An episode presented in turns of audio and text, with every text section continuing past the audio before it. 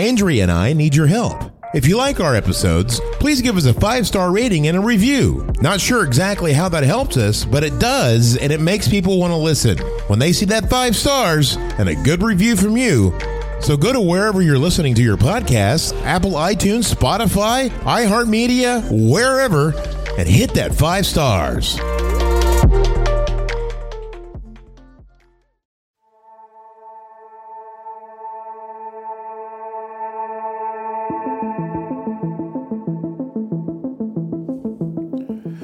Fido. Mittens. You know who I'm talking about. The precious animals you come home to after a hard day's work. And they're there to greet you. As long as it's a cat, they don't really care. But the dogs love you. At least I think so. But when they're gone, what happens to them? Today's podcast is Rob Gutro, one of the world's leaders in pet mediumship.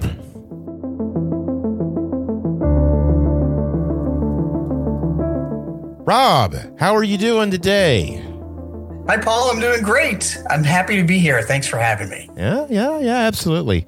Um, so, wow, you've got some interesting things to tell us about today. I, I, I'm, I'm kind of I, am I'm, I'm I'm a little bit dumbfounded in what I'm going to ask. I'm just like curious to know what what your take is on this stuff because you are a pet medium.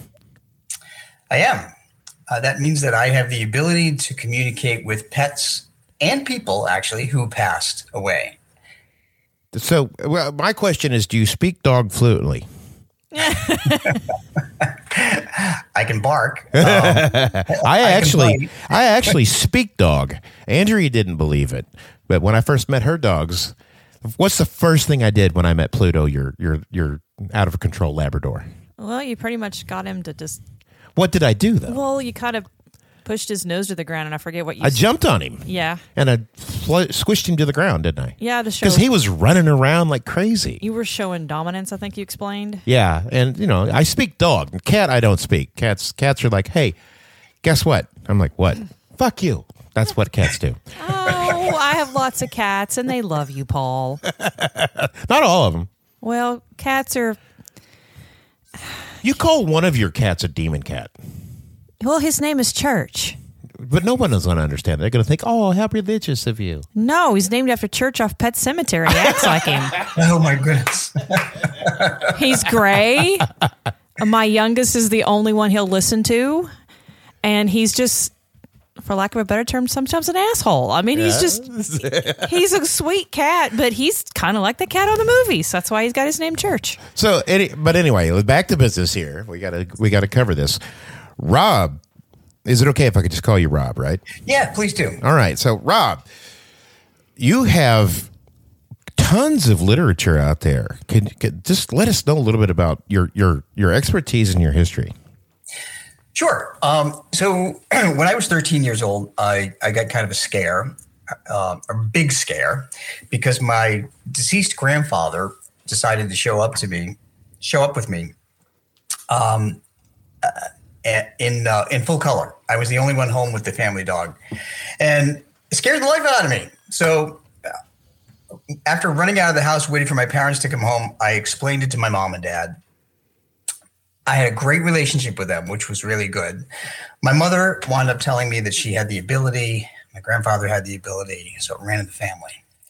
So I became less startled by it, but I shelved it as I went on through life trying to accomplish things.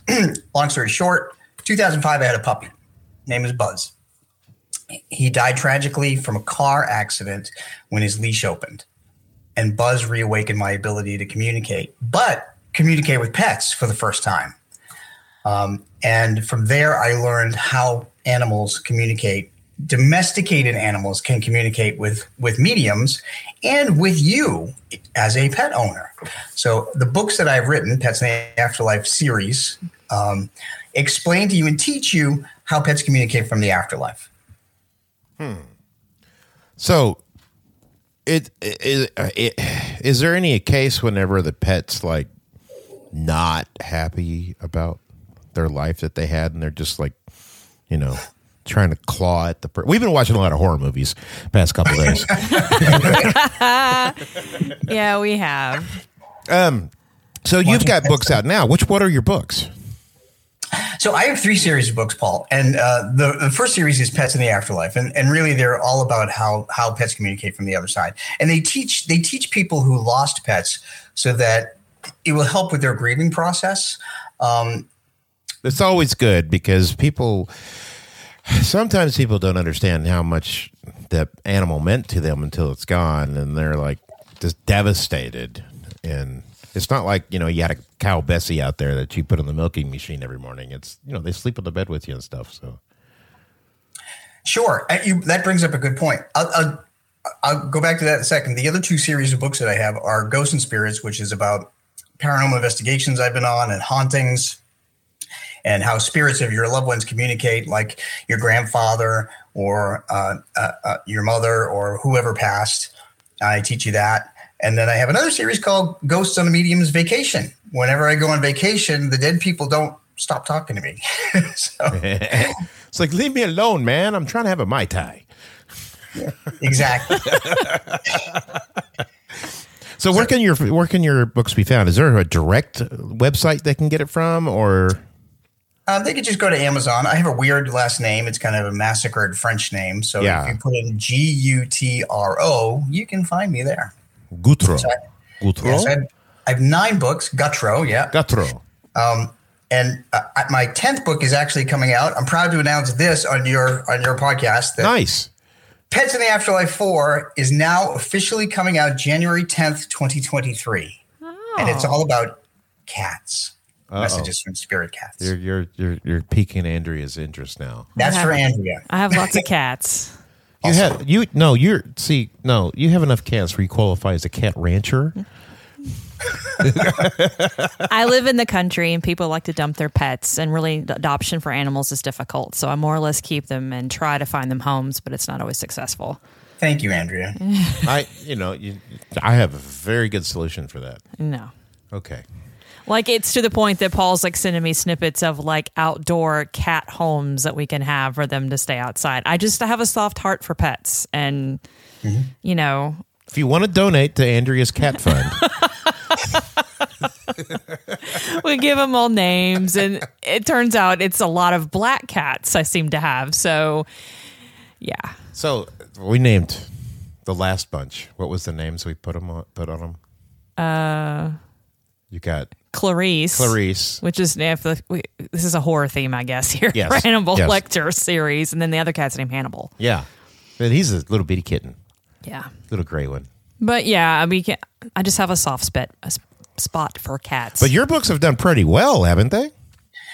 Y- Yes, thank you. Um, so I'm I'm really humbled to say that all of them have reached bestseller status, which means they've achieved they've gone into the top 100 of Amazon. And I've had two number one books in the last two two releases, and uh, and one of them won the um, International Book Award for two years in a row. Nice. That's in the nice. Afterlife Three about spirit dogs, which was number three. Spirit dogs. Well, congrats. That's Thank- is that the Saint Bernard that carries the deal full of whiskey whenever you're in the snow?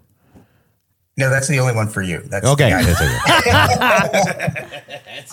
I mean, it's a spirit dog. I'm just saying. So, how do you, I guess, how do you talk to these pets in the afterlife? Do they just come up to you and be like, hey, I got something to say? Or is it just a feeling? Do you see them? I guess I want to know how does this work? Okay. Um, well, there's a lot of aspects to this. Um, so, first of all, for those, uh, for, for anybody who doesn't know who I am, um, in my day job, I'm actually a meteorologist. So, I'm a scientist. Are you on TV? No, I have a face for radio. Okay. That's all right. So, no, no, I'm not on TV. But So I, I used to work for an ABC affiliate, so I know Okay. quite a few meteorologists. Some of them are quite crazy, and some of them are just normal people. Yes, I'm a crazy. Uh, D- Darby Bybee, who works at the local Fayetteville office for 4029, which is a Hearst affiliate for ABC. Um, I worked with him for five years, and when it snows, that dude loses his mind. He is so happy. He's like, oh my God, it's going to snow. It's going to have bad weather. Ah! And it's like, Darby, man, geez, take a, good here, have some booze or something. Calm down. he loves when the weather gets bad. I'm like, just move to Anchorage and you'll be happy for the rest of your life. Exactly. I was going to say the same thing. Yeah. Um, so, so as a scientist, I have to explain how this all works, and I use that with the science of energy. The law of conservation of energy states that energy can't be destroyed; it can only be transformed. So the the physical energies that we have, like cell splitting, like thoughts that are little electrical impulses, those combine with our memories, our personality, and the knowledge of this life. And then we make a choice after we die. We can choose to stay here, earthbound. That's what I call a ghost. Or we can cross over into the light, the other side, heaven, Valhalla, whatever you want to call it. And I call that a spirit. So Sto-vo-kor. Two different, two different. It's the, the Klingon energy. guys will understand that one. Yeah. Sorry. But it's all about location. so but, when it, it's, I, I, apologize. I I derail the conversations quite regularly, so it's my no, fault. so we had one guy on that he he he was very adamant that he could. He was the only one that could do this, but you're doing the same thing as he was doing. I don't think you talked to pets though, but he didn't talk to pets, but I so I, I don't understand how he could be the only one when there's hundreds of people out there that thousands of people out there that claim this. So uh, what what makes you different than say the next guy? Um, I think because I'm a scientist, um, the scientific community really doesn't look favorably upon the paranormal. Right. And I use I have explanations, scientific explanations um, that explain how things happen in paranormal. So um, I, I would like to. I would like to hear a little bit about that. Okay. Have you ever uh, heard about cold spots whenever there's a ghost or a spirit? I, have heard of it. I've never experienced it. Just for the record, if I'm going to assume that all this is true, I'm not mm-hmm. going to be a naysayer about it. Um, but if it's true, uh, it since it is true, trying to be open minded here. Um, I must be a cleanser what they call a cleanser, I guess, in some circles. When I walk into a room, all the spirits leave because there's nobody can ever experience anything. I don't know if it's force of personality. My mind is just too large. My personality is too large. What I don't know. Maybe I've got somebody on my shoulder that I don't know I have. I don't know. But it's like everything leaves and nobody can operate when they're in the same room with me. Over the air like this, it's different because you're not in my in the room with me. Um, but for some reason, I cl- I like clear the houses whenever I walk into them. I don't know. I've experienced cold spots and I've experienced a few things. Okay, I have never really. So I don't, I don't I've never done it. I don't understand why so, it's so, so much Paul, of a different experience for me than everybody else. So I can explain. I think I can explain that, Paul. Is that you you actually radiate positive emotional energy because there's a there's a lot of optimism radiating from you. I can feel it. Um, so ghosts, earthbound ghosts, radiate negative emotional energy.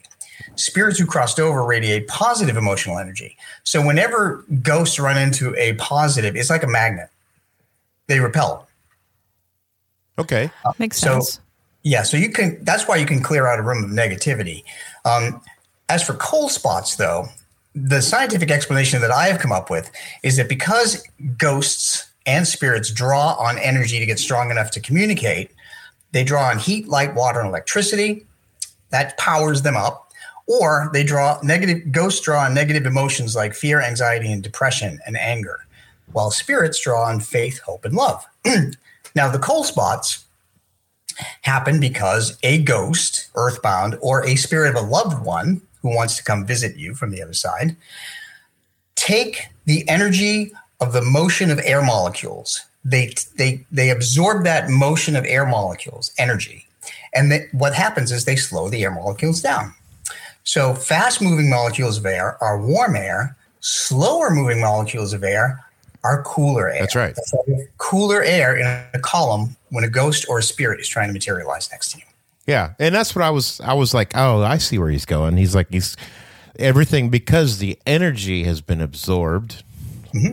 Then uh, the only thing left is to become cold because the only reason why air is even warm is because uh, of a few other fast. factors, but also because there's friction between the molecules. That's why Yes. your blood pressure. That's why if you have high blood pressure, sometimes you're what a little bit run a little a little bit warmer. It depends. If you're high, if you're hypertensive, you get dizzy and sweaty, and if you're hypotensive, you're slower and sluggish.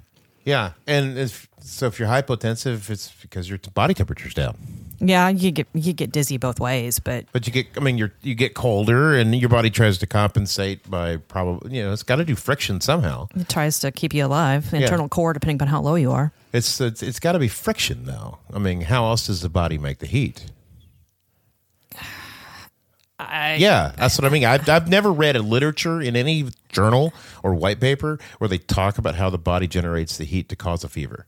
How does it actually generate the heat and make it hotter? It's your immune system triggering to fight off whatever it is that you're sick. Right, but the heat's got to be generated from somewhere. So wouldn't that be? speeds up your met- meta- metabolic processes. Yeah, it'd have to be f- through friction. I mean, how else could it do it? The muscles create friction when you lift, so they get hot, yeah. right? Sorry, tangent. Can't help it. So, out of curiosity, say you have. Do these ghosts just want to visit when they want to visit? Do they just kind of visit when they want to tell you something? The reason why I ask is because when my father passed, for a couple weeks after he passed, I could smell the cologne that I used to get him every year for Christmas. Hmm, perfect. and I'd get cold spots. And then I haven't had that experience in, gosh, several years. But, mm-hmm.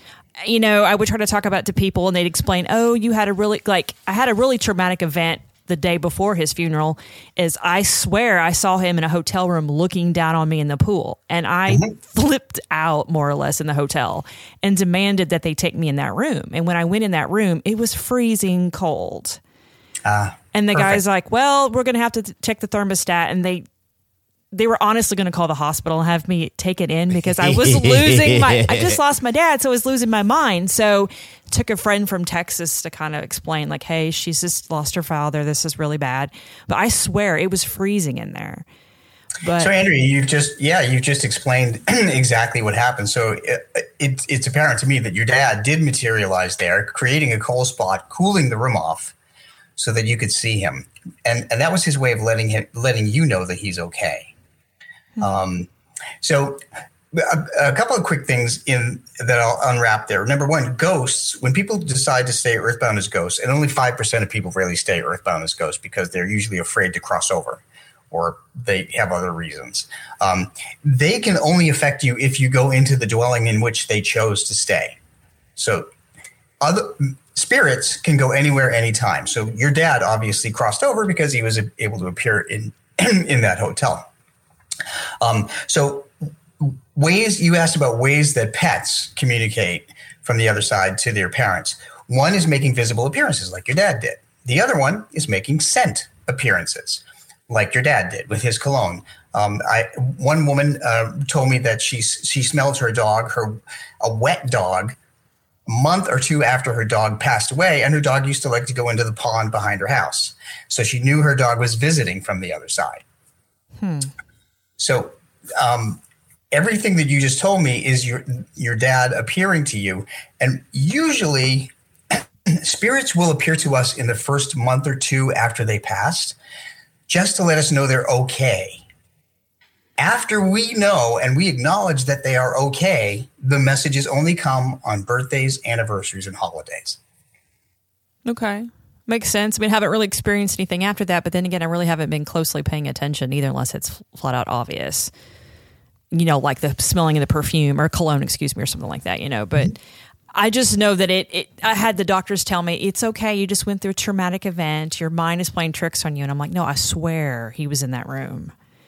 So I, I've always been curious if it's true or not because it was very sudden death. So it was not a whole lot of chance to really you know what I mean? When someone's passing on or on hospice or something like that, the family has time to prepare and, you know, accept and that kind of thing. This was so sudden that it was out of the blue. So, You know, it just dawned on me that I have not experienced loss on that scale.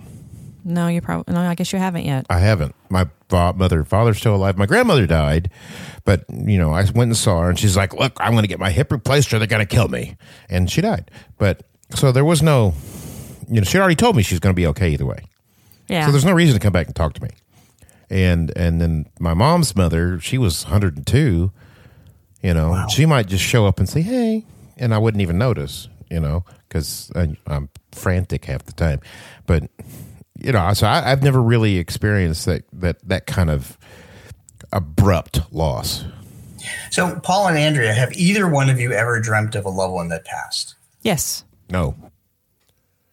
Okay, so well, dreams are the easiest way for spirits to And communicate. and with us. again, I have never had a loved one that has passed that wasn't expected. So what about a pet, Paul? You a pet- Um, pet?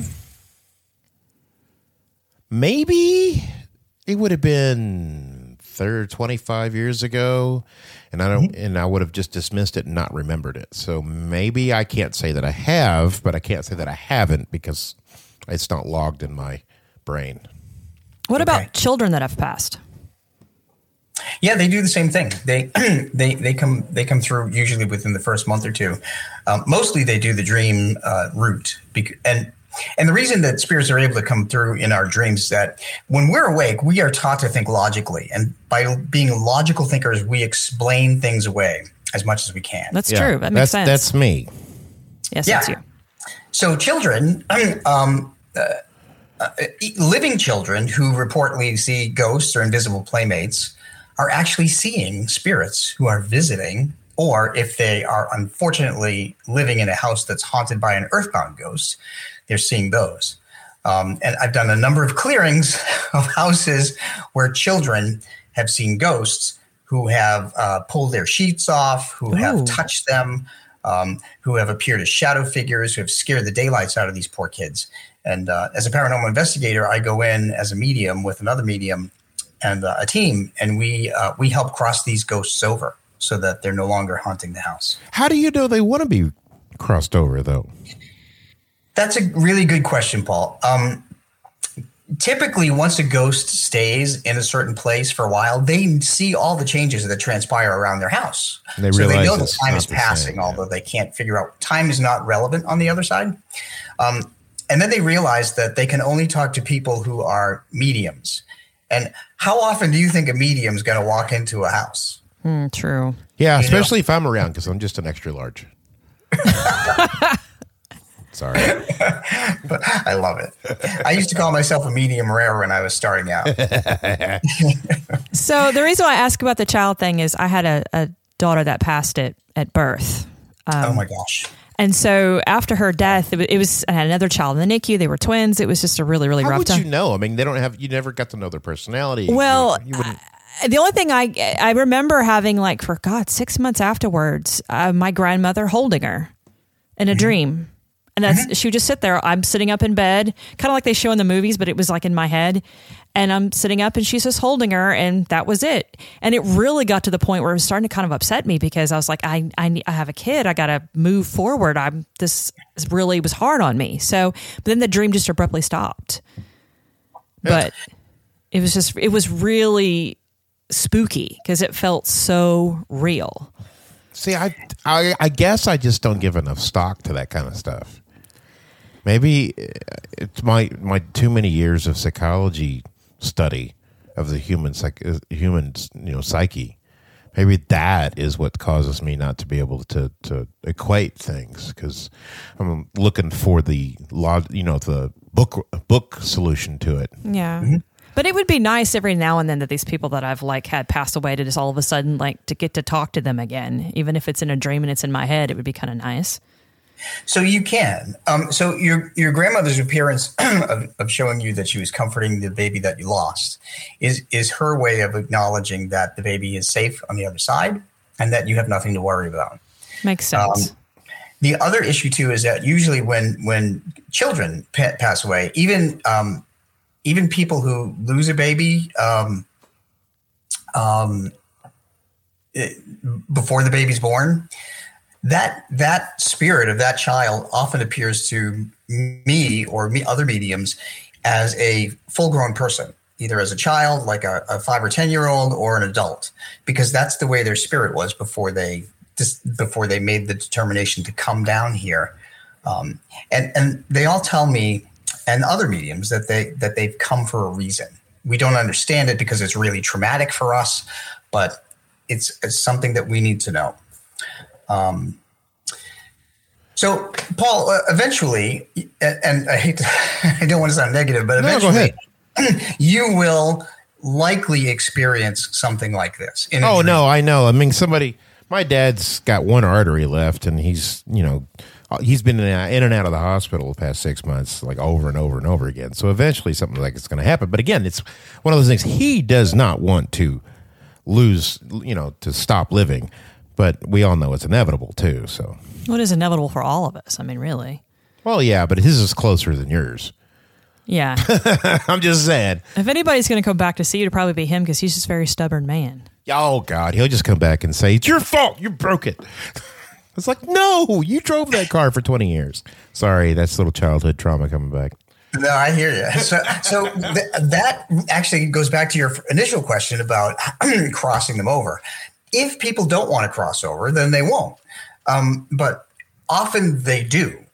And the way we do that is we combine a whole, there's a bunch of uh, people on our, our, team, the Inspired Ghost Tracking team of Maryland. So we have to combine our, our emotional uh, energies and, and our, our thoughts to open what's called a portal, a doorway to the other side and call in their loved ones from the other side to convince them to cross over. It happened with a burn victim who was haunting a nurse in a paranormal investigation that we went on. Ooh. The, the nurse did not know who it was, that she just saw a shadow figure. Um, this is, I, I, forget what book this is in, but um, we were called to a home where there was uh, a couple of things going on. This family of four mom, dad, uh, daughter, young daughter, young son had a dog that had passed away in June. Um, and we were called into the house, I think in September. The parents contacted our team and said they think the dog is walking around. But there's something else happening. There's something darker in their bedroom. So I took my dog, Dolly, who's a Weimaraner, on the investigation. And Dolly, Dolly figured out it was the dog because when I let her in, she went and after I let her go, she went exactly up the same way the, their dog used to go when their dog would come in. Ran up the stairs, went to the first bedroom on the right, and sat and stared at the little boy's bedroom. And that's the way their dog used to come in the house every day. Hmm. So Dolly was following the dog, and Dolly confirmed that for me. Interesting. So, so uh, what, how do you know if they have? I mean, if a pet's coming back to see you, mm-hmm. What are do they? Do they? Is it messages? What are the? What, I mean, how do you? Well, they just want to hang out with you. They just really want to let us know that they're okay on, on the other side, and um, and they miss us just like we miss them in the physical. uh, whenever I do readings, um, uh, they tell me that. Uh, so when I do readings, I, all, I, all it takes for me to do a reading, I do them all by email, is I ask for a picture of the pet, the pet's name, and any questions they may have, and the number of people in the house. If there's kids, kids usually want to hear from their dog or cat that's on the other side. Um, so pets will show me in a whole bunch of things. They'll show me their favorite uh, favorite place. They um, they may share a couple of favorite memories. Um, they will always share, usually share the way they passed, like whatever pain they experienced before they passed.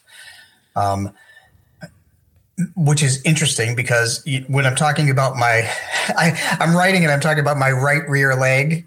You know, I only have two legs. I'm, I'm, telling people that my right rear leg, um, it had arthritis in it and it was hard to get up with it. and they understand that you know it's it's the dog speaking. Interesting.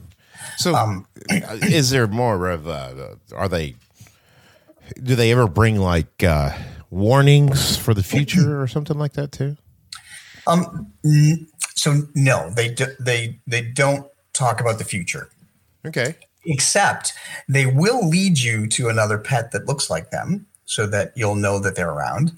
You may see them as a shadow, a quick moving shadow in your house. Um, you could hear a bark or a meow, which sounds like another. It's come from another room.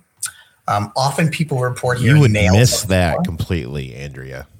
Why? Meow. I mean, it's a random meow coming from the other room. It'd be like, nah, it's a cat. Yeah, too many cats, right? yeah, I'd probably miss it. You got to point there. Yeah. Um, so uh, you know, I've I, have i have talked to people where cats have uh, cats who have passed have walked around, walked on the end of someone's bed. Um, I've done readings where I've told people that their cat, in spirit, will be laying against their head or pawing their hair at night, and and everybody confirms everything that I say. And this, to me, it's crazy because, uh, you know, I'm not a cat dad. Uh, I'm a dog dad, so I don't know really cat behavior other than what cats who have passed away tell me. yeah. So I, cat behavior is strange. I mean, if you've ever had a cats go be like, man, I hated my owners. They were absolutely awful. I just wanted to be outside. they probably wouldn't come back. They'd be like, why would I'm not going back there. Screw that. If there's food, cats will return. That's true. Well, cats will eat you if you die and they don't have anything to eat after three days. They will eat your corpse. There's you can look that up. Uh, yeah.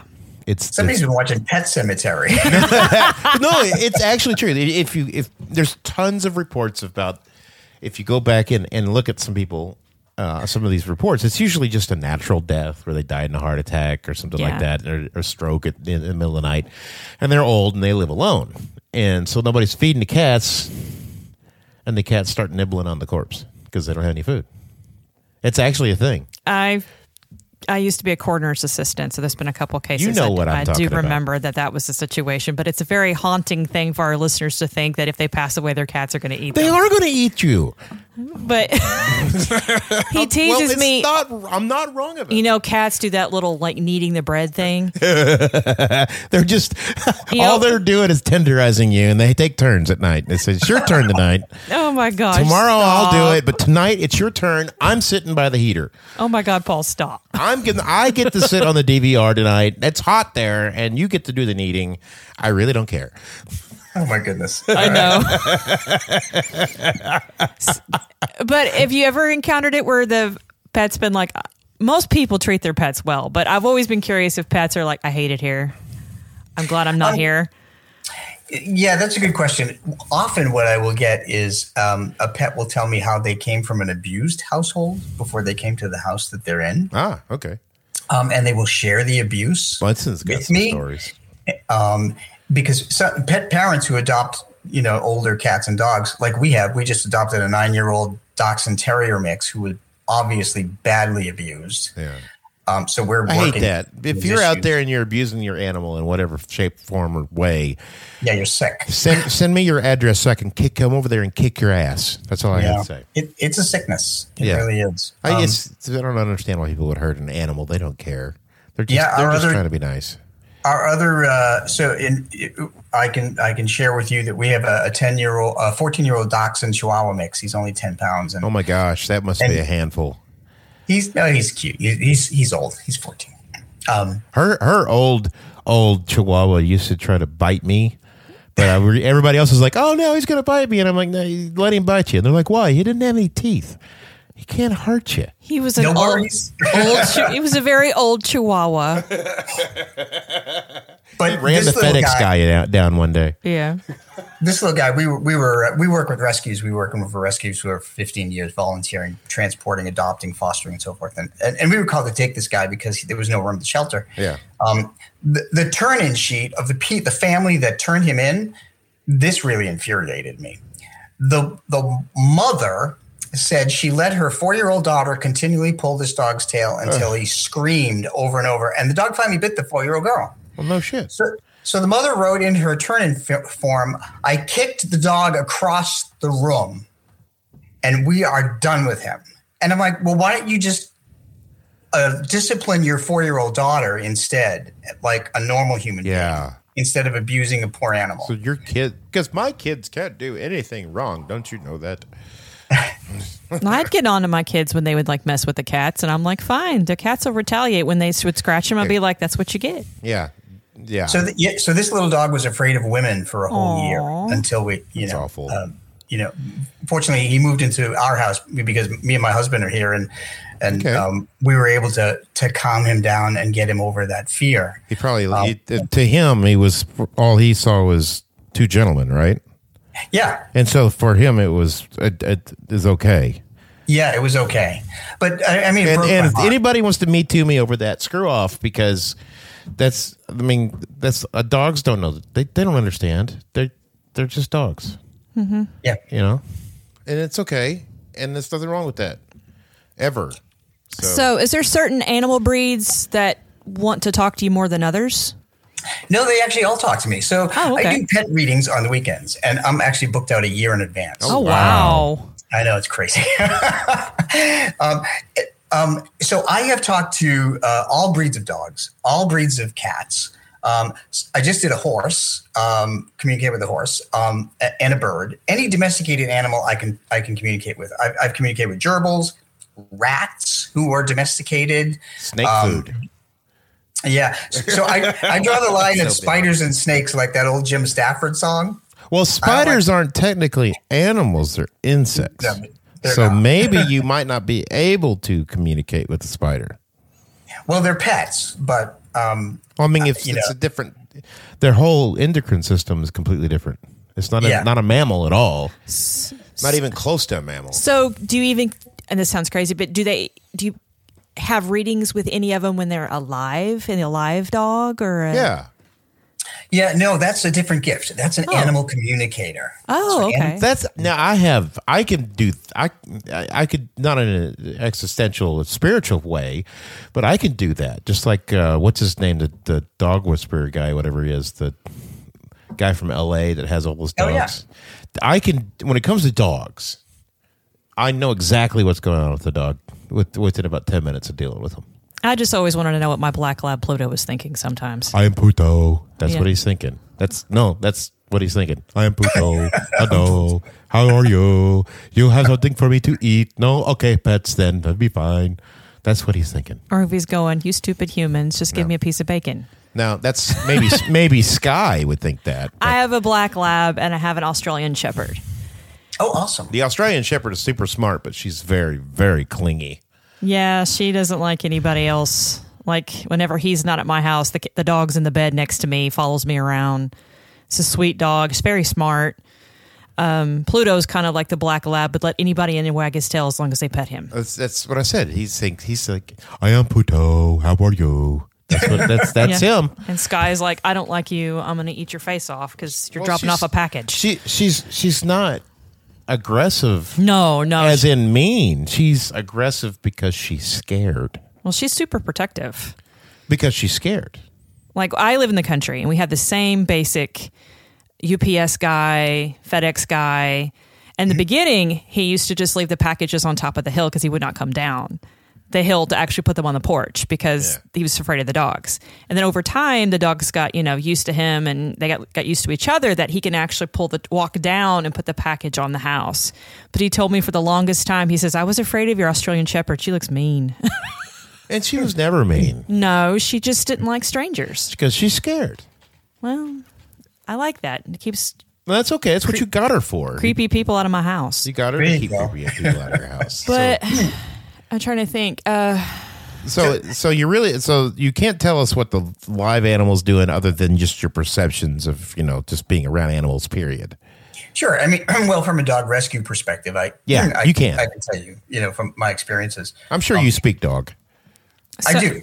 So do you have people like maybe look you up and be like, I want to talk to my um, dead grandma or grandpa or or things like that? And if so, how does that how does that work? Yeah, so I, I do, but uh, about a year and a half ago, I made the I made the decision that I was I would no longer go Oh, we lost him. to offer uh, We lost you for a second there. We lost you for a second there. So if you could reiterate your answer. Sure. Um, so a year ago, a year uh, a year ago, I decided I was no longer going to speak with pe- uh, with people on the other side. I was only going to focus on pets, and it happened because of a very traumatic reading that I gave Oh. to somebody I didn't know. Um, uh, so I I always steer people who want readings with with a good medium to the Beantown medium. Um, she, my friend Ruth Larkin, she's amazing. um, I think people have too many hangups. Yeah. Yeah. So I will tell you the story about the reading, and this is this was the the linchpin that made me say, okay, I'm done. This woman wrote me and she said, I want to get a hold of my dad on the other side, and I just want to you know find out how he's doing and see if he has to say anything. And I said, okay. So when I do readings, um, Paul and Andrea, I just do them by email. Somebody sends me a picture, person's name or whatever, and then I do the reading. Well, this guy came through and he said, I was a neglectful father. I was physically abusive. I was sexually abusive. I was an alcoholic. I never paid attention to my kids, um, other than, you know, physically hurting them. Um, and now I I want forgiveness. And you know, I don't know this person. This all I have is an email address and her first name, and her father's name, first name, and picture. Yeah, that's not going to go well if you send her that. Yeah, so I was really, really uncomfortable. Yeah. So I thought about it, and I said, okay, well, you know, this is what they tell me.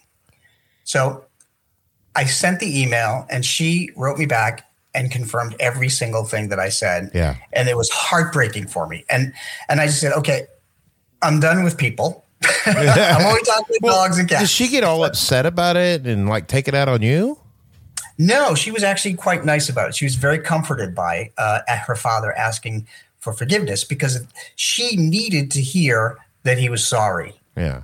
Um, she said, as an adult, and you had no preloading or anything of this person, just an email. Just an email with his name and picture. Was it a picture of just him or with the kids? No, just him. Interesting. I'm yeah. just trying to look at it from a psychological aspect, you know, because you can we can front load. Front loading is a super thing, and we have to always worry about front loading on anything that has to do with something that isn't written down on paper. Mm-hmm. And even then, uh, you can go on Twitter, uh, Twitter, and front load yourself with how evil someone is, and then read their tweets and be like, "Oh, that guy, he just proved he's evil." But eh, it's only because you're front loaded and you're not looking at it with an open mind. Yeah. And so I, am just the reason I'm asking is because that's that's what I find a lot. And you know, you have people who I would consider more of a medium medium, and there's people who I would consider more of a physical reader of micro expressions and they don't understand that it's micro expressions so they turn it into mediumship Mm-hmm. And I get that be, because I I'm really really good at reading micro expressions and I can tell when somebody's upset. And in fact, your daughter's the same way. She's she's she doesn't even know she's good at it. Yeah. But she's really good at it cuz both of us can tell when you're upset before you're you even know you're upset. Mm, true. And it's all because of the micro expressions and how you hold your you know just little things. And, and I studied it. Uh, what was it? Paul Ekman he's the world renowned expert on that, and uh, he holds classes for it. But a lot of these folks, what I found, and that's where you start getting into the charlatans and all that other stuff, and it's not, mm-hmm. you know, yeah. they're they're they're doing it differently and they're attributing it to something that's not true. Um, the gypsy tarot card readers, a lot of times, they're the ones. That's the the the the cliche ones, not the true ones, but the cliche ones we see on TV and stuff like that. There's, uh, I always say that there is uh, stereotypes for a reason. If the stereotype wouldn't exist if somebody didn't do it. Sure. So um, it's it's one of those things. So that's why I was asking. I just want to make sure when I'm talking to someone that it's not them reading the emotions and letting that little eye twitch or the frown or the, the the half second of disgust shown on someone's face to tell them which mm-hmm. direction to go to. Well, he doesn't have any of that. He just has an email in their picture. That's what I, mean, I was asking. Is, yeah. That's as plain Jane and I guess gets. Mostly, yeah. I was saying that too for our generic listener who's who doesn't go and deal with this stuff. You know, sometimes they need to know this, or they'll just lose their money to somebody who's just a charlatan. But yeah, I mean, you know, Go ahead. I've had people ask me if I've spent if I spend hours researching their name on the internet, and I don't have that kind of time. I'm a meteorologist full time. Yeah, I do this part time. I have a family. We have three dogs. You know, I write books. I do lectures. I work with rescues. Who has time? And, and Four hours of other thing- research on some woman from Poughkeepsie. Poughkeepsie. And, I and mean- here's the thing: I don't even know where they live. That's true. You don't. And I mean, I they could don't. have a really common generic last name like I do. There's Yeah. thousands of us with my last name. So you would have, you'd, Well, you get in the in the northern Midwest, and there, there's tons of Newtons. So let me just tell you that I get emails from around the world. I Oh, have wow. done, and and I don't find out where the what countries these people are from until after they reply to my reading. I've done readings in for Japan, for Canada, for Germany, for Poland, for South Africa, for Turkey, uh, uh, for Tanzania, everywhere. And and what's interesting is that the pets will actually show me and describe the houses in which they live. So it's like I've visited these countries to see what how people live in these So- houses, and that's freaky. How can since you're, you're you got a little you got a little bit of an objective view for the science of it, and I with your mm-hmm. with your energy explanation, which you know if you- if if you're going to find something that's, that that does this, and that's a extremely plausible explanation of how energy is transferred. Um, you know, it's how how can how can we scientific what where have we begun to scientifically figure out that this stuff is real rather than just in our head Good question. I think that uh, the the the equipment that uh, paranormal investigators are using really complements that answer. So we use temperatures to, to look for cold spots. We use digital recorders. Um, digital recorders will record at higher and lower frequencies than humans can hear, and when we play them back, we can actually hear them. Um, so, and by the way, dogs and cats can hear at different frequencies Yes. than humans can. So, if you think of a dog whistle, we can't hear it. Uh, That's what it's not necessarily dog- true because i can hear a dog whistle if it's Okay. within 100 yards of me i can hear that do- that dog whistle. If it's further out i can't hear it. Even to this day it's But I thought you said you were part Saint Bernard. yes i am. That's, i carry around i carry around the uh, bottle of whiskey wherever i go. Oh, well, see, there you go. There's an explanation for It's supposed to be brandy but i prefer whiskey. It's like whatever just leave me alone. I got you know it's a new world. I can do what i want. Oh my gosh. So we also use K2 meters to uh, to pick up on explain a signals. k2 meter to me So K2 meters are, are basically to look for um, electronic radiation, if you will. Um, your electrician will use it to check your fuse box to see if uh, it's emitting um, electromagnetic uh, energy that is beyond what it what's allowable for people. Um, if you have a fuse box in the basement and it's and it's radiating too high of a uh, an amount of electromagnetic radiation, it will make people. It will affect our brain, so it'll make us feel paranoid. It'll make us feel like somebody's watching This us. is actually And- true. There's scientific studies Yeah. on this. It- Yeah. It's, it's real. Okay. Yeah. you know, as a scientist, for me, it's really important. I have to read all these studies. I read behavioral studies about pets, um, and I read scientific studies about uh, about magnetism and, and electricity and all kinds of stuff.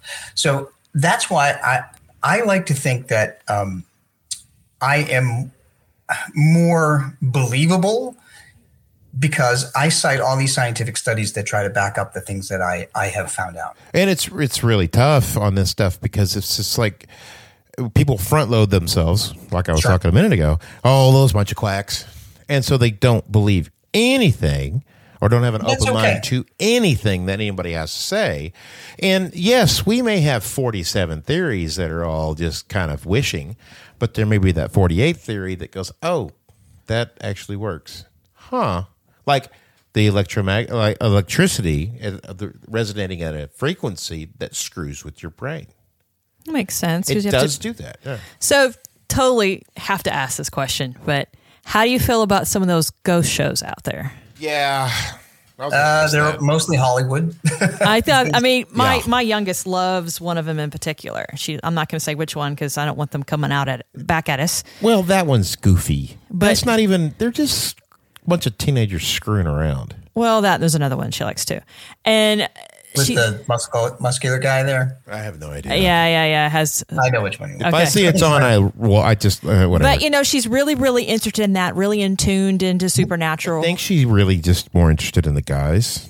Could be. She's at that age. Yeah. But I always wondered like some of that would be kind of cool if you could actually hear them talk back to you. And some of that would be kind of cool if you can actually see them on a computer screen that looks like dancing stickmen. But I always wondered how much of that technology is true that you can actually have and how much of it's Hollywooded up. Does that make sense? So one of the one of the books that I wrote is called Case Files of Inspired Ghost Tracking. And this is actual file. This is actual cases that our team went on. Um, as uh, I'm also the person that writes all the reports, by the way, whenever we go into private houses with hauntings. So if you read this book, Case Files of Inspired Ghost Tracking, you will be feel like you're going on a paranormal investigation. And I outline not only all the, the instruments that we use, we have a technology team, but also what the mediums experience as well. So that particular book is a matter of fact book about paranormal investigations, not Hollywood. Hmm. That might Yeah. that might be a book to get Melissa. Yeah, I think it would be. Um, she loves that stuff. Well, you know, a lot of the stuff that they use, being an audio engineer myself, uh, by not because I want to be an audio engineer, but I have to by default, or else the audio doesn't do good in my films. Um, I see the stuff that they're using, and I'm like, what? And so it it makes me a little skeptical about hearing the EMF. I guess it is. Yeah. Mhm. I'm a little skeptical on that because I know how the waveforms are made. But then you've got another podcast. Um, what's that one I've been talking about that I tried to get you to listen to last night? But then I changed my mind. I don't remember. You don't remember that? Jeez. Killing me. I got now I got to look it up and waste everybody's time as I sit here and ramble on so that hey, there's something for them to listen to while I'm doing something. So those technology that they show on these shows that makes a little weird little noise and you can actually hear people talking, is that legitimate science? Ghost boxes. Yes. Um, yeah. So what, they just basically, um, it, it, it seems to be working if you can get answers. So I, I- I mean, I don't take a lot of stock in them, but sometimes you actually get the answers that you're looking for. Astonishing Legends. Those Ah, those yes, guys. yes, yes. They're the they're the um, coast to coast of the podcast world. Astonishing Legends. Um, So one of one of the things I want to mention too is that sometimes ghosts will show themselves to me in my mind, and I always carry a sketchbook with me because I like to draw. Yeah. Um, so in my books, you'll see sketches of ghosts that I have drawn, and and Paul can see this on the video that I'm showing. But um, Okay. what, what's interesting is that sometime uh, in one particular case that I can I can remember, I went to a, uh, a Howard County Historical Museum. It used to be a church, I think.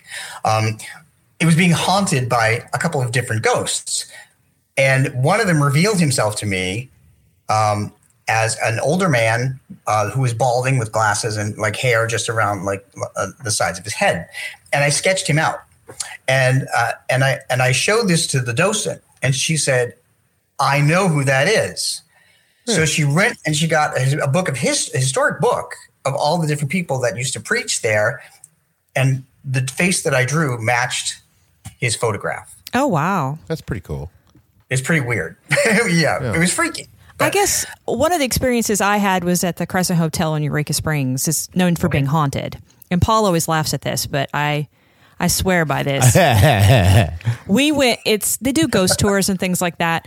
And we just moved to Eureka. We were wandering around and I think it's the third floor of the hotel. I smell the cigar smoke.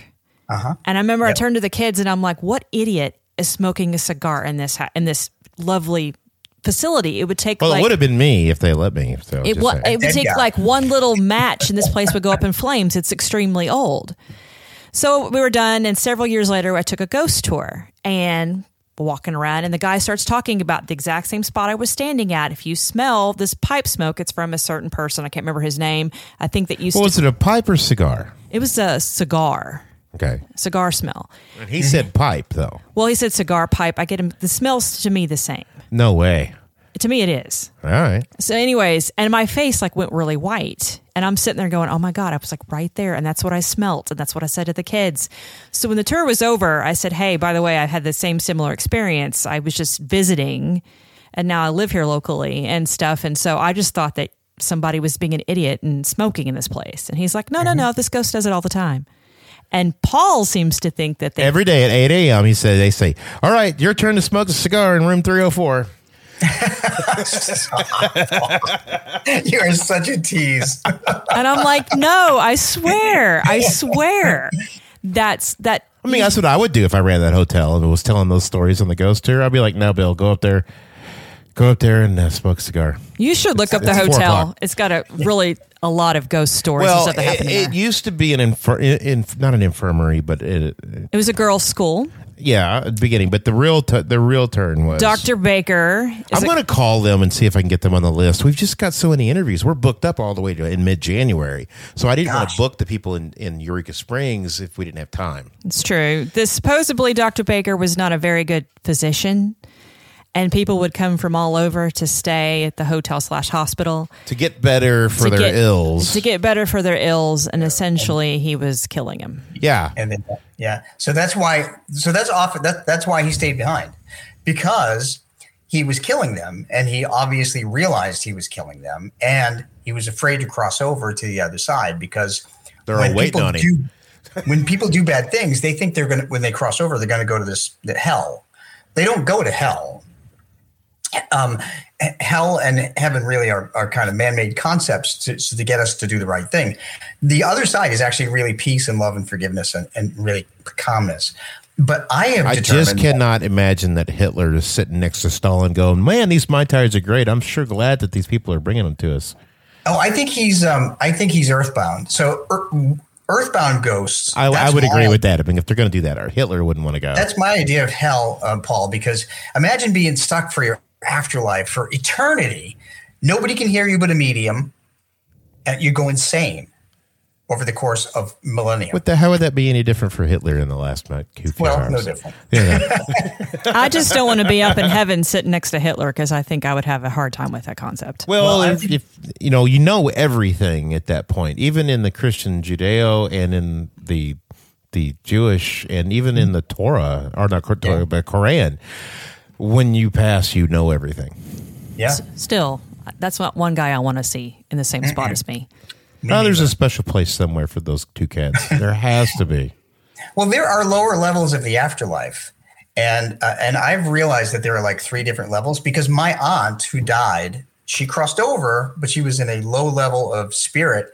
She came to me over the course of 25 years asking to get my mother's forgiveness so she could go to a higher level on the other side. My mother was Italian. She invented the word vendetta. Ah, no lie, it took 25 years for me to convince my mom to to, to uh, forgive my aunt. Was it aunt Rachel finally- way back in the day? She invented the word guilt. I'm talking about pre biblical times. yeah. He like alluding to the Jewish mother that is guilt, but it's not always a Jewish mother because my mother's really good at it too, and she's not Jewish. yeah. my mothers are good at it too. All mothers are I really. think so. It's true. So so yeah, so you can read about that really crazy story about my aunt visiting me for 25 years as a, a low spirit. It's in my book Lessons Learned from Talking to the Dead. It was crazy. Um, Did you ever just say to her, "I get it. I'm trying. I'm working on it. I'll let you know when I got the answer." I, I did. And, you know, I said, you know what? I said, I, I'm like, you've been, you've been dead for 15, 20 years. You can wait another, you know, Half a little minute, while. yeah. well, it, it's weird though because again, I I just don't experience any of this stuff. I guess I've had three experiences, so yeah. I mean, I can force myself to go into a trance. I can. Okay. I mean, the Dale Dale Allen Rose Rouse.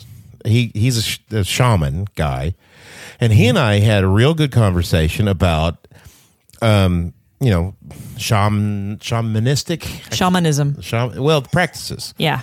and um, he he's he, I like him. He's a good guy. I and, and I trust him to tell me what's you know what's as true as he can. Right.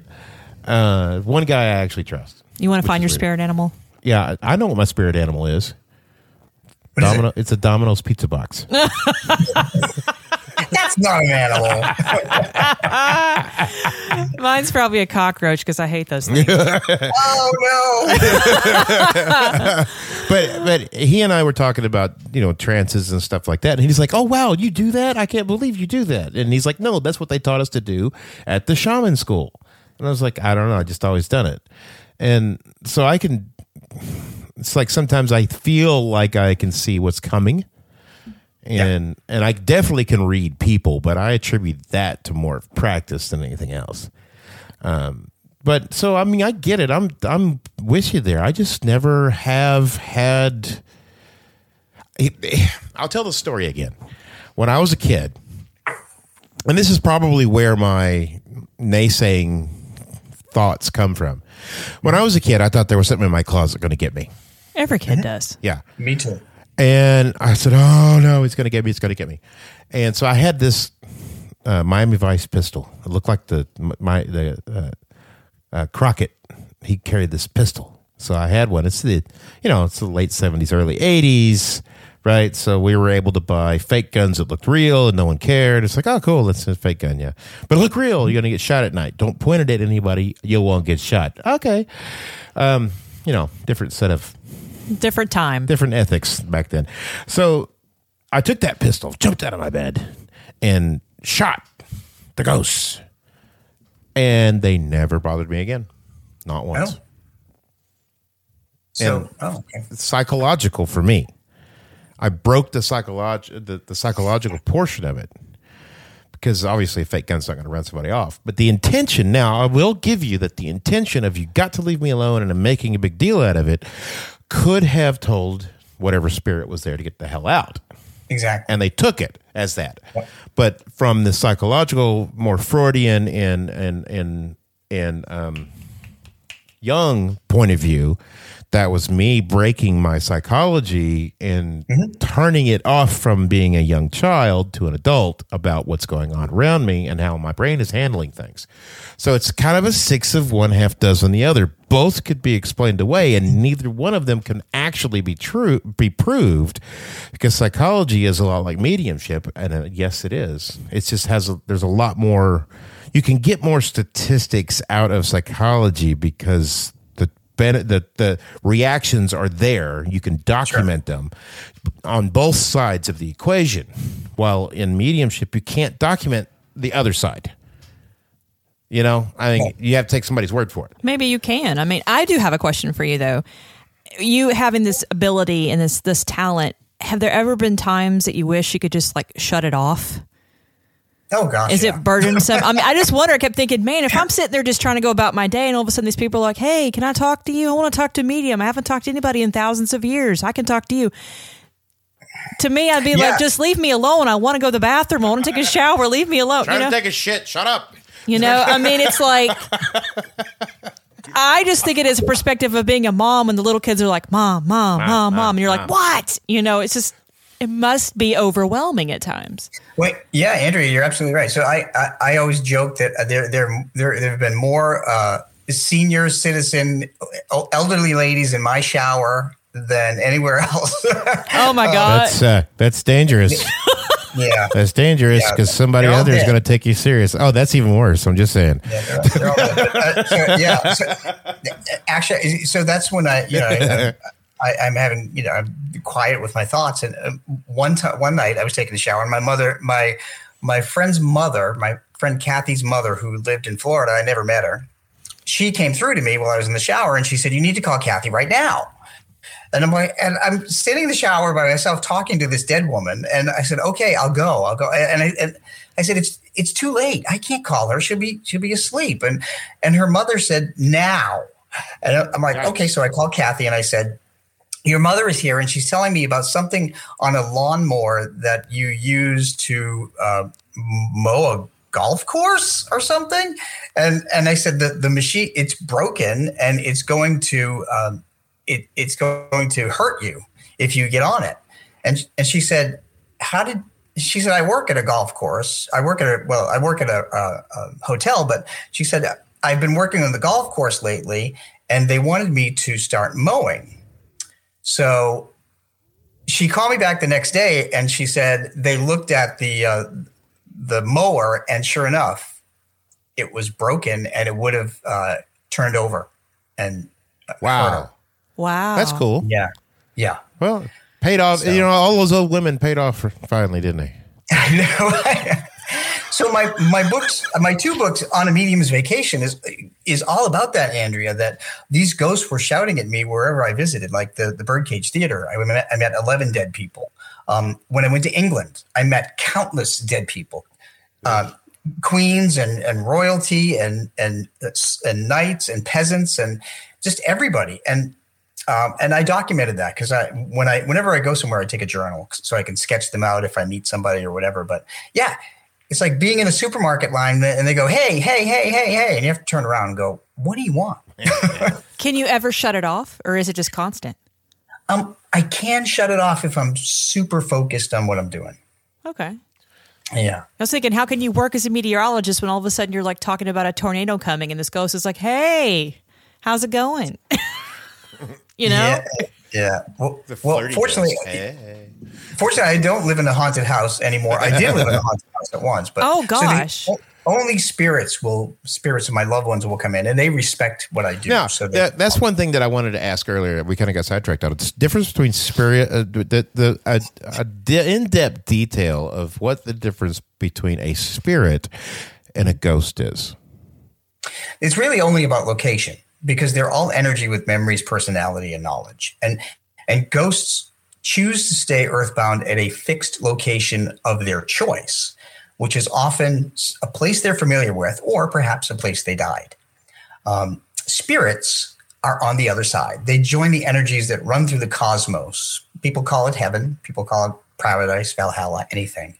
And those spirits have the ability to come anywhere, anytime, any place. They can go anywhere in the world. I've, I've the spirit of my dog Buzz appeared in um, in Puerto Rico when I was on vacation. My mother But Buzz has never been to Puerto Rico. doesn't doesn't matter. So so that's a good question though. That um the the love that we share is an energy, and that love acts as a tether. It's like a spider web to all of the people that you love in the world or out of the world. Guy, we have a question, and don't, please don't take offense. Let's see.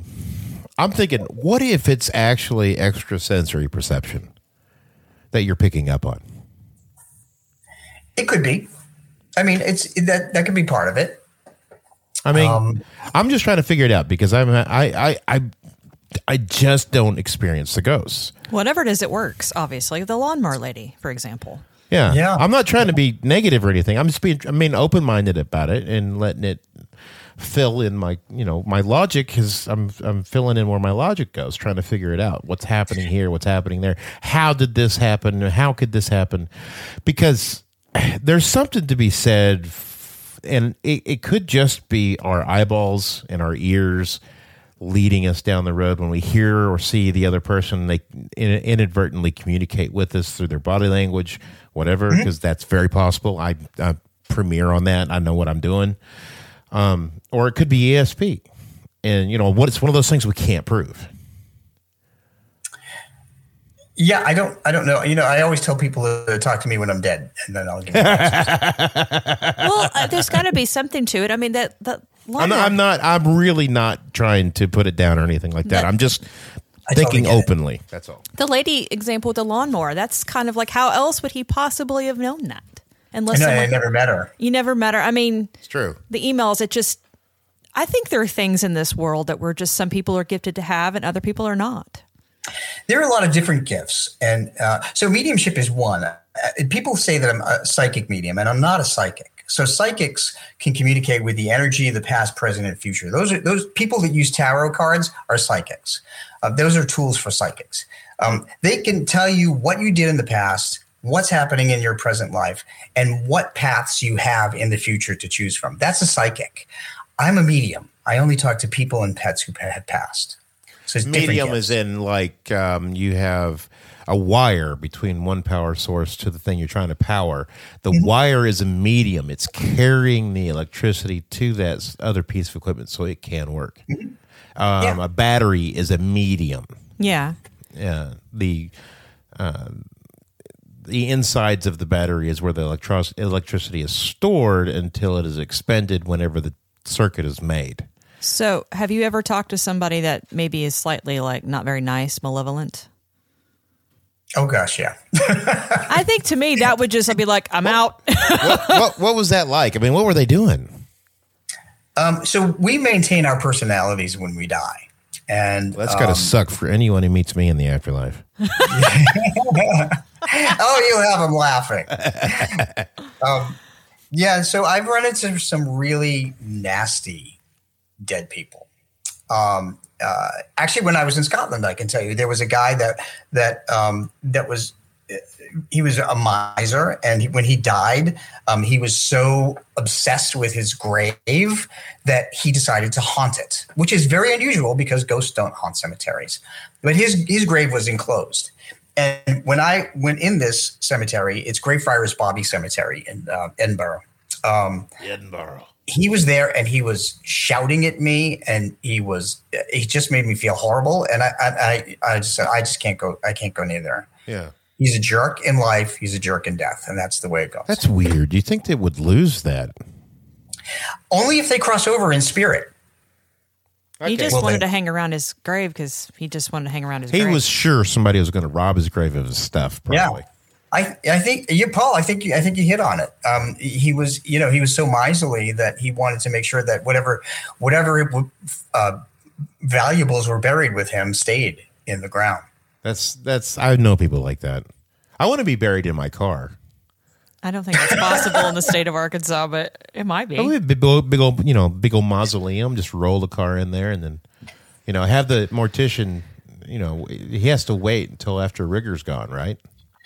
I think they'll only bury you if you have a clown car because it's, the other ones are too big. Yeah. Crowd car. But no, then because then you have to have fifteen other people with you. Oh. Are they going to play the clown song as everybody comes out of the car? No.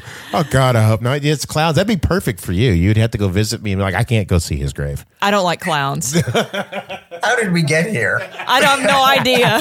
Welcome to the world of Paul. so this is kind of an odd question, but how quickly when someone passes do they try to talk to you? Uh, immediately. Really? Nice. Yeah. Yeah. And they do that because they want to try and comfort us. Um, uh, so Maybe that's uh, what it is. It's like I'm, I'm upset. I'm upset that they're gone, but I know it's a better thing, and so it's not upset. I'm, just, you know, it's the change that I'm upset about. Maybe. So I can I can tell you just uh, an instance that just happened to me in the last two weeks. Um, a, a colleague of mine, a work colleague, this this young girl. Um, well, everybody's younger than me, but uh, My dad's not. young- I can guarantee you that. this girl that I work with, I, I I I know her. I don't know her very well, but I know her. Um, she's she's very nice. She um she messaged the office that her father passed suddenly. Her father was in his, I guess, in his, in his late forties. Oh wow. or mid forties, and sucks. and she was she was destroyed.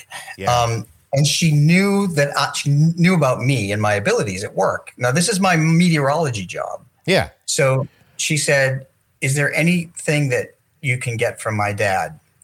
So her dad came through to me and showed me a yellow flower with a black center, like like a big sunflower. Yeah. I didn't know. And his her dad said, "This is really this is special to me. It has special meaning, and whenever you see it, whenever my daughters see it, they will know I'm around." Aw. And so, you know, I don't, I don't, I only know her to say hello, in you know, or I don't, I don't know anything about her. I didn't even know she had sisters. Um, I didn't know her dad. I didn't know nothing. So I sent her this message, and she shared that message with her her father's sister and uh, her her uh, sisters. Turns out her dad, who had been estranged from her, um, lived in a house where he grew sunflowers in the backyard. Okay. And it, the first thing she saw were sun, was a sunflower after I sent her that message. Um, so her uh, sunflowers were her dad's uh, hallmark, if you will. Yeah. I wouldn't. I didn't. I didn't know that. The the tough part is is that so somebody like myself, I always throw water on things that I probably shouldn't. But um, whatever. Um, it's like when you buy a red car, you think no one else owns a red car, and then all of a sudden Sure. everybody owns the same red car you're driving, and it's like ah, you know, it's you you front load yourself, and that's. I just wanted to take the opportunity to explain to people who are listening, that's front loading. You're now looking for it, and so everything you see is going to be that. Yeah, but the the the key here, Paul, was that um, he he he was known for Sunflowers. um, sunflowers, and you know, well, that's cool. You, you, I there's no couldn't way even you could have identify the. I couldn't even identify the flower. I said it's just a yellow flower with black in the middle. And- Black Hole Sun is what it is. That's what I saw. It's Black Hole Sun. You should look up that song. Oh my god! No, it's a flower pole. Oh, sorry. I'm sending her down some kind of dark, crazy path with heroin. Yeah. But I think, you know, anybody who loses someone suddenly, any type of uh, response or acknowledgement or Yeah. message and all is very comforting. Well, Absolutely. I keep my grandmother's Yeah. her funeral. I'll keep it out here where everybody can see it, and it just sits here. It's been sitting here for years, Yeah. and that's I. She doesn't have to remind me. I remind myself. I mean, every now and then I wish I can like go talk to my dad, but I know that's not possible. But it would be kind of nice just to like, you know, but know. you know what he would say, and mo- for the most thing. yeah. I mean, it's just not right. It's not his voice rings in your head. yeah, Ask him to sometimes. come in your dreams. Ask him to come in your dreams, and he will over time. And and you know what? And ho- honestly, just from a psychological standpoint, the other side of the fence, if you want to dream about someone, then yes, absolutely, you should focus on them before going to bed, because your mind will do it. Your mind Yes. will make that dream, whether it's from them or it's because of you. I don't know. or your brain will just have you like have seen cats riding whales. I mean, you know, it just your brain does weird things when you dream, Your dad would love that. possibly. I really appreciate you coming on and and talking to us about this. By the way, it gets. I know it's our conversations can sometimes be kind of strange because you know I'm strange, um, but Me too. the one last time, where can they find your books and which one are you most proud of? Oh gosh. Um, so I'm on Amazon.com. That's where all the books are. They're ebooks and Kindle books, and they're all under ten dollars because I want people to read and educate themselves about how the paranormal works. I also want pe- grieving pet parents to read um, how to find signs from their pet, so they don't need a medium. Okay. Um, Do you have do any hard hard printed books that they can order? oh yes, yeah. All of my books are in paperback. Oh, okay. Can they get them Yeah. signed by you if they wanted it? Um, they could. They could send me a note via, uh, you know, one of the social media platforms, and I can sign it and then uh, and mail it out. Yeah, um, you may want to be careful. I guess we had a couple of authors, and I know this from work that, and I just relay the information because Yeah. hell, who knew? Um, anybody in Canada, it's going to cost you like twenty five bucks to send them a book, just in postage. It's stupid crazy. Yeah. So yeah. So uh, I can do it within the U.S. Yeah. I can't. Unfortunately, I can't do an international uh, uh, book signings. But uh, Yeah, I mean you can if they pay for the postage ahead of time. yeah, I'd, I'd rather them just order it on Amazon Yeah. and um and and I can send them a personal note. Okay. They yeah. can put in the book. So there, perfect, perfect. He, he doesn't really do book signings, and that's okay. We don't have a problem with that. I, I do a lot of appearances throughout the U.S. Um, Yeah, I would love to come to Canada. I'm just looking for ways to have you make more money. That's all. Oh, Off your so books. sweet. So where's your next appearance at?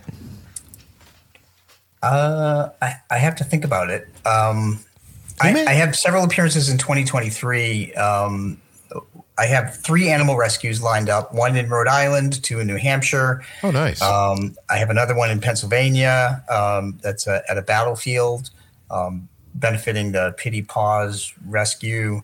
Um, so I do a lot of lectures about how pets communicate from the afterlife. And what I do is I don't charge rescues at all for my travel or anything. I just do it to help grieving pet parents, and they charge people to attend, and they take all the money and put it toward helping the rescue the, the That's good. animals. That's good because it's the animals, especially down here in the South, an animal rescue is always considered hippy dippy. You know? Well, Good Shepherd, the one in Eureka Springs that I always affiliate with, they're one of the very few non-kill shelters around. Yeah. So they've been extremely helpful with getting you know cats and dogs spayed and neutered at a reasonable price and things like that. There's nothing wrong with helping out any kind of animal shelter that that's a no kill shelter because animals can't help it. They are your responsibility. They are our responsibility. They are. they're- Be nice to the animals. They don't know. Dogs have been bred to be human companions. They're not very good on their own. Cats, God knows who what cats are thinking.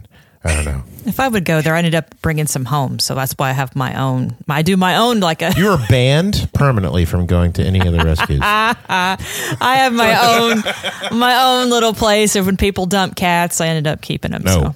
I, that's So either of you uh, know a rescue that would like me to do a lecture for them as a fundraiser, just Good me know. Shepherd would enjoy Good that, but I'm not sure they. would I don't know. Are they Christian based? If they're Christian based, they I not. don't think they're Christian based. I don't know much about them, but we can. The pro- Baptists down here are rough because they don't believe in this stuff. Good Shepherd. It's in Eureka Springs. I could probably have Paul send you the phone number and stuff like that.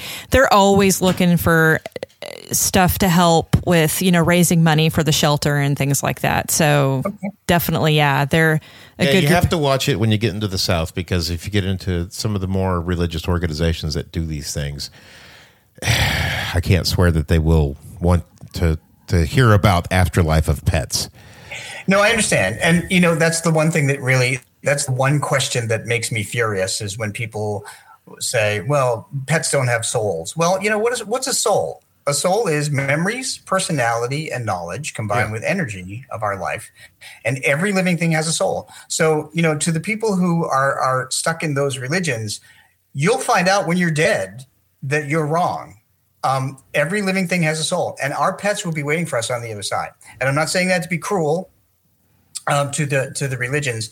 Everybody's welcome to their own religious views, but we have to keep in mind that religions were conceived by man, and um, Translate Nobody knows- even if they were given to you by God, it was Yeah, still translated knows- by a man. nobody knows what the afterlife really is. Um, so yeah, we don't know everything, but uh, an eight-year-old boy uh, who was a, a, the son of a friend of mine was told by a preacher that his dog is dead and and will is will never be seen again. And that kid had an emotional breakdown at eight years old because of that preacher. And and I just thought how how horrible that is to do to an eight-year-old boy. And the When fact that even there's no possible way that any of us could actually know the truth behind that. Sure, absolutely. You think We. I have a lot of pets in my house. Whenever they all pass on and I meet them, I'm gonna have like a lot of animals. Yeah. And God's going to be like, you know what? You did this to yourself. You get to change the litter box. God's No. going to build you a special cat room on the other side. That's there. what Hitler's doing. He's just going around, and that's what he does from all day long. Because he didn't have to sleep when you're in afterlife.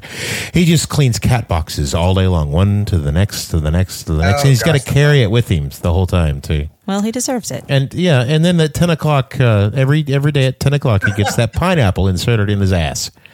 It's based off a movie. If you haven't seen it. oh my God, Well, Paul. you painted quite a picture there. Well, I mean, you know, Stalin's right there behind him. yeah. so anyway, people can find me on Amazon. Just type in G U T R O for any of my books and um, ebook, paperback. Um, I do readings on weekends, animal readings, booked out a year. Um, you can go to petspirits.com. And you're on coast to coast uh, today. Is that right?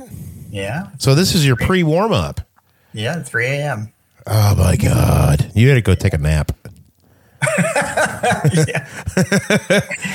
so he's appearing on Coast to Coast AM, which is uh, the largest listened to paranormal radio show in, in, in the world, um, and it's everywhere. So that's quite an honor and a sta- uh, that's quite an honor. You should be totally honored that you're on Coast to Coast. I'm very honored and flattered. And actually, I'm very honored that, that both you and Andrea have welcomed me onto your show because uh, absolutely. this has been a lot of fun.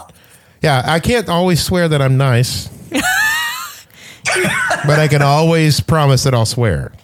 You are nice. You're open. You make people laugh. I, I, I've never. eh, People tell me all the time. So why would you say stuff like that?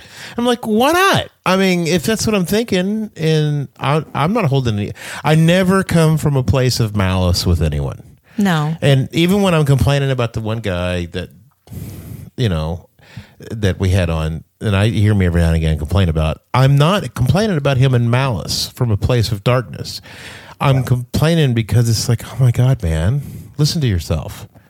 And, and you know, it's this like like like Rob here. He's really nice, and I, he, he's he's trying to help people, you know, and he's open about it. He's taking his trying to be scientific about it, mm-hmm. and that's cool. That's why he's here because I learned my lesson. I have to actually be interested in the person what they had to say if I'm going to bring them on the show. I'm the one booking it, you know. Andrea's like, "No, you book it. Go away." So, but speaking of booking, who do we have coming up next? Uh, Oh, let me check my notes because we have so many people. You're supposed to write this down. I do, but this nope. I have a notebook. I'm one of these old fashioned people that cannot put stuff in my phone because I just refuse. Everything I have is on the internet. I don't. I don't carry any paper. I uh let's see what we got here. Come on. David Edwards, Atlantis, November twenty sixth. Oh, He, he he he thinks he believes that he has scientifically found Atlantis. That would be very interesting. Wow. Is it off the coast of Greece? I don't know. We have, we're going to find out. We don't we don't research the topic before we talk to our guests because it will pollute us, and we don't want to. We don't want to have a negative. Uh, other than what we already bring to the table, we don't want to have a negative connotation, or or think the wrong thing, or misunderstanding. Let our guest under let our guest tell us what they're up to. We want to learn from Well- you. I don't want to pre have any preconceived notions going in. Yeah, As a comic book fan, I've always wanted to meet Aquaman. I love him. So, you know, when Jason Momoa. Well, That would, that I like the Aquaman of the comic books. Thank Yeah, you yeah. very much. I mean, Momoa would be interesting to meet, especially if you enjoy pot, which I don't. But if you enjoy pot, he'd be a great guy to meet because I'm sure he's Well- carrying around about a bag of it. He is huge and intimidating. So, yeah. He's really a big goof, is what he is. It's kind of fun. Yeah. So, so we got the Atlantis guy coming up, and that'll be so we're we're a podcast ahead. So this in this is two weeks. This is released two weeks, unfortunately, after uh, we we do the interview because we have one more ready to go. Yeah. Okay. Uh, we talked to a man about Afghanistan. He he was a contractor in Afghanistan. Oh, my gosh. Yeah, he was interesting. I, I really like it. I look forward to read to releasing it. So this one will come after that. So this next one releases on Thanksgiving, just after Thanksgiving. Yeah, just after Thanksgiving, and this one will be the first week in December. Is when this one's going to be heard. So Okay. what do we? And then after that, we've got Atlantis, and then we've got Randy Overbeck. and and then we've got your opera singer lady. yes, and we have um, Kristen about ballet and opera and how all that works and stuff. I'm a You you're really interested. In I love the Nutcracker. I've loved that thing since I was a kid. Yeah, she has. She buys nutcrackers. So again, just like last week, if you want to, if you want to give something to us for Andrea to enjoy, please email me and I'll tell you a PO box to send it to. But any nutcracker that you have, good or bad, big or small, strange or normal, Andrea would like to have it. I do collect unusual ones. This is true. Yeah, eat nutcrackers. I like the ballet. So, uh, Rob, is there anything else that you want us to have a takeaway today? Um, uh, a couple of quick things. Number one, that uh, your if you've lost a pet, um, I totally understand your grief. Um, your pet understands the grief, and if you had to make the decision to help your pet cross over by uh, getting them euthanized, your pet understands that. There's no forgiveness needed. They applaud your courage. Um, it's all about love, and that means that you learn their lesson of unconditional love. And number two, your pets will be waiting for you on the other side. Number three, they will also be uh, giving you messages in spirit. Um, those some of those things that I, we described. Um, so that they will always be be bonded to you. Nice. Love lasts forever. I hope so. I don't know. My any love that I felt for my ex-wife is gone. Oh Lord, Just saying that. that's a whole other podcast in itself. well, oh my Lord, I don't even know what to say. Just thank you so much for coming on. I've learned so much. Um, I never really thought about pets communicating, but it'll definitely make me be a little bit more open to some of my pets that I had as a kid. Who knows? Maybe they've been communicating. I've just not paid attention the whole entire time. Angel didn't want to die. She did not want to leave. She could not move. Angel was an American Eskimo. She was kind of a, a runt of the litter. She did not want to leave. My mother had to put her down. She hmm. couldn't get up. She couldn't eat. But she did not. You could tell in the look on her face. She did. She's like, no, no, no, no, no, no. I'm staying. I'm staying. I love these people. She just didn't want to leave. So, So, Andrea, watch your other cats because if they're staring at what appears to be nothing, it, it, it may be a cat spirit visiting, knowing that you have quite a few of them on the other side. Um, and they don't necessarily have to be on the floor level. Sometimes spirit, because spirits don't need to stand on anything, so they can be a little up above. Um, but again, they can hear them and see them. And sometimes cats will get freaked out, like dogs, by looking at spirit because there's no scent. Oh, that It's makes a- sense. a lot of energy to be visible or to be audible by the spirit, but they can't also do scent because it requires a lot of energy. Hmm. Okay, definitely. Sometimes pets will freak out if someone's visiting in spirit and they can't smell them. That makes sense. anything else you want to ask him? No, I'm good. I, You good? I think I'm good. All right. Cool. Thank you so much. I've learned so much. You're welcome. Thank you for having me. It's been a pleasure talking to both of you. You're both such fun to talk to. Well, thanks. They always say this, and it's like, hey, you want to do a guest appearance again? No. oh, you haven't asked either. I'm always screwing around. Anyway, all right. So I guess that's it. I don't know. What do you got? I think it's good. All right. Bye. Bye.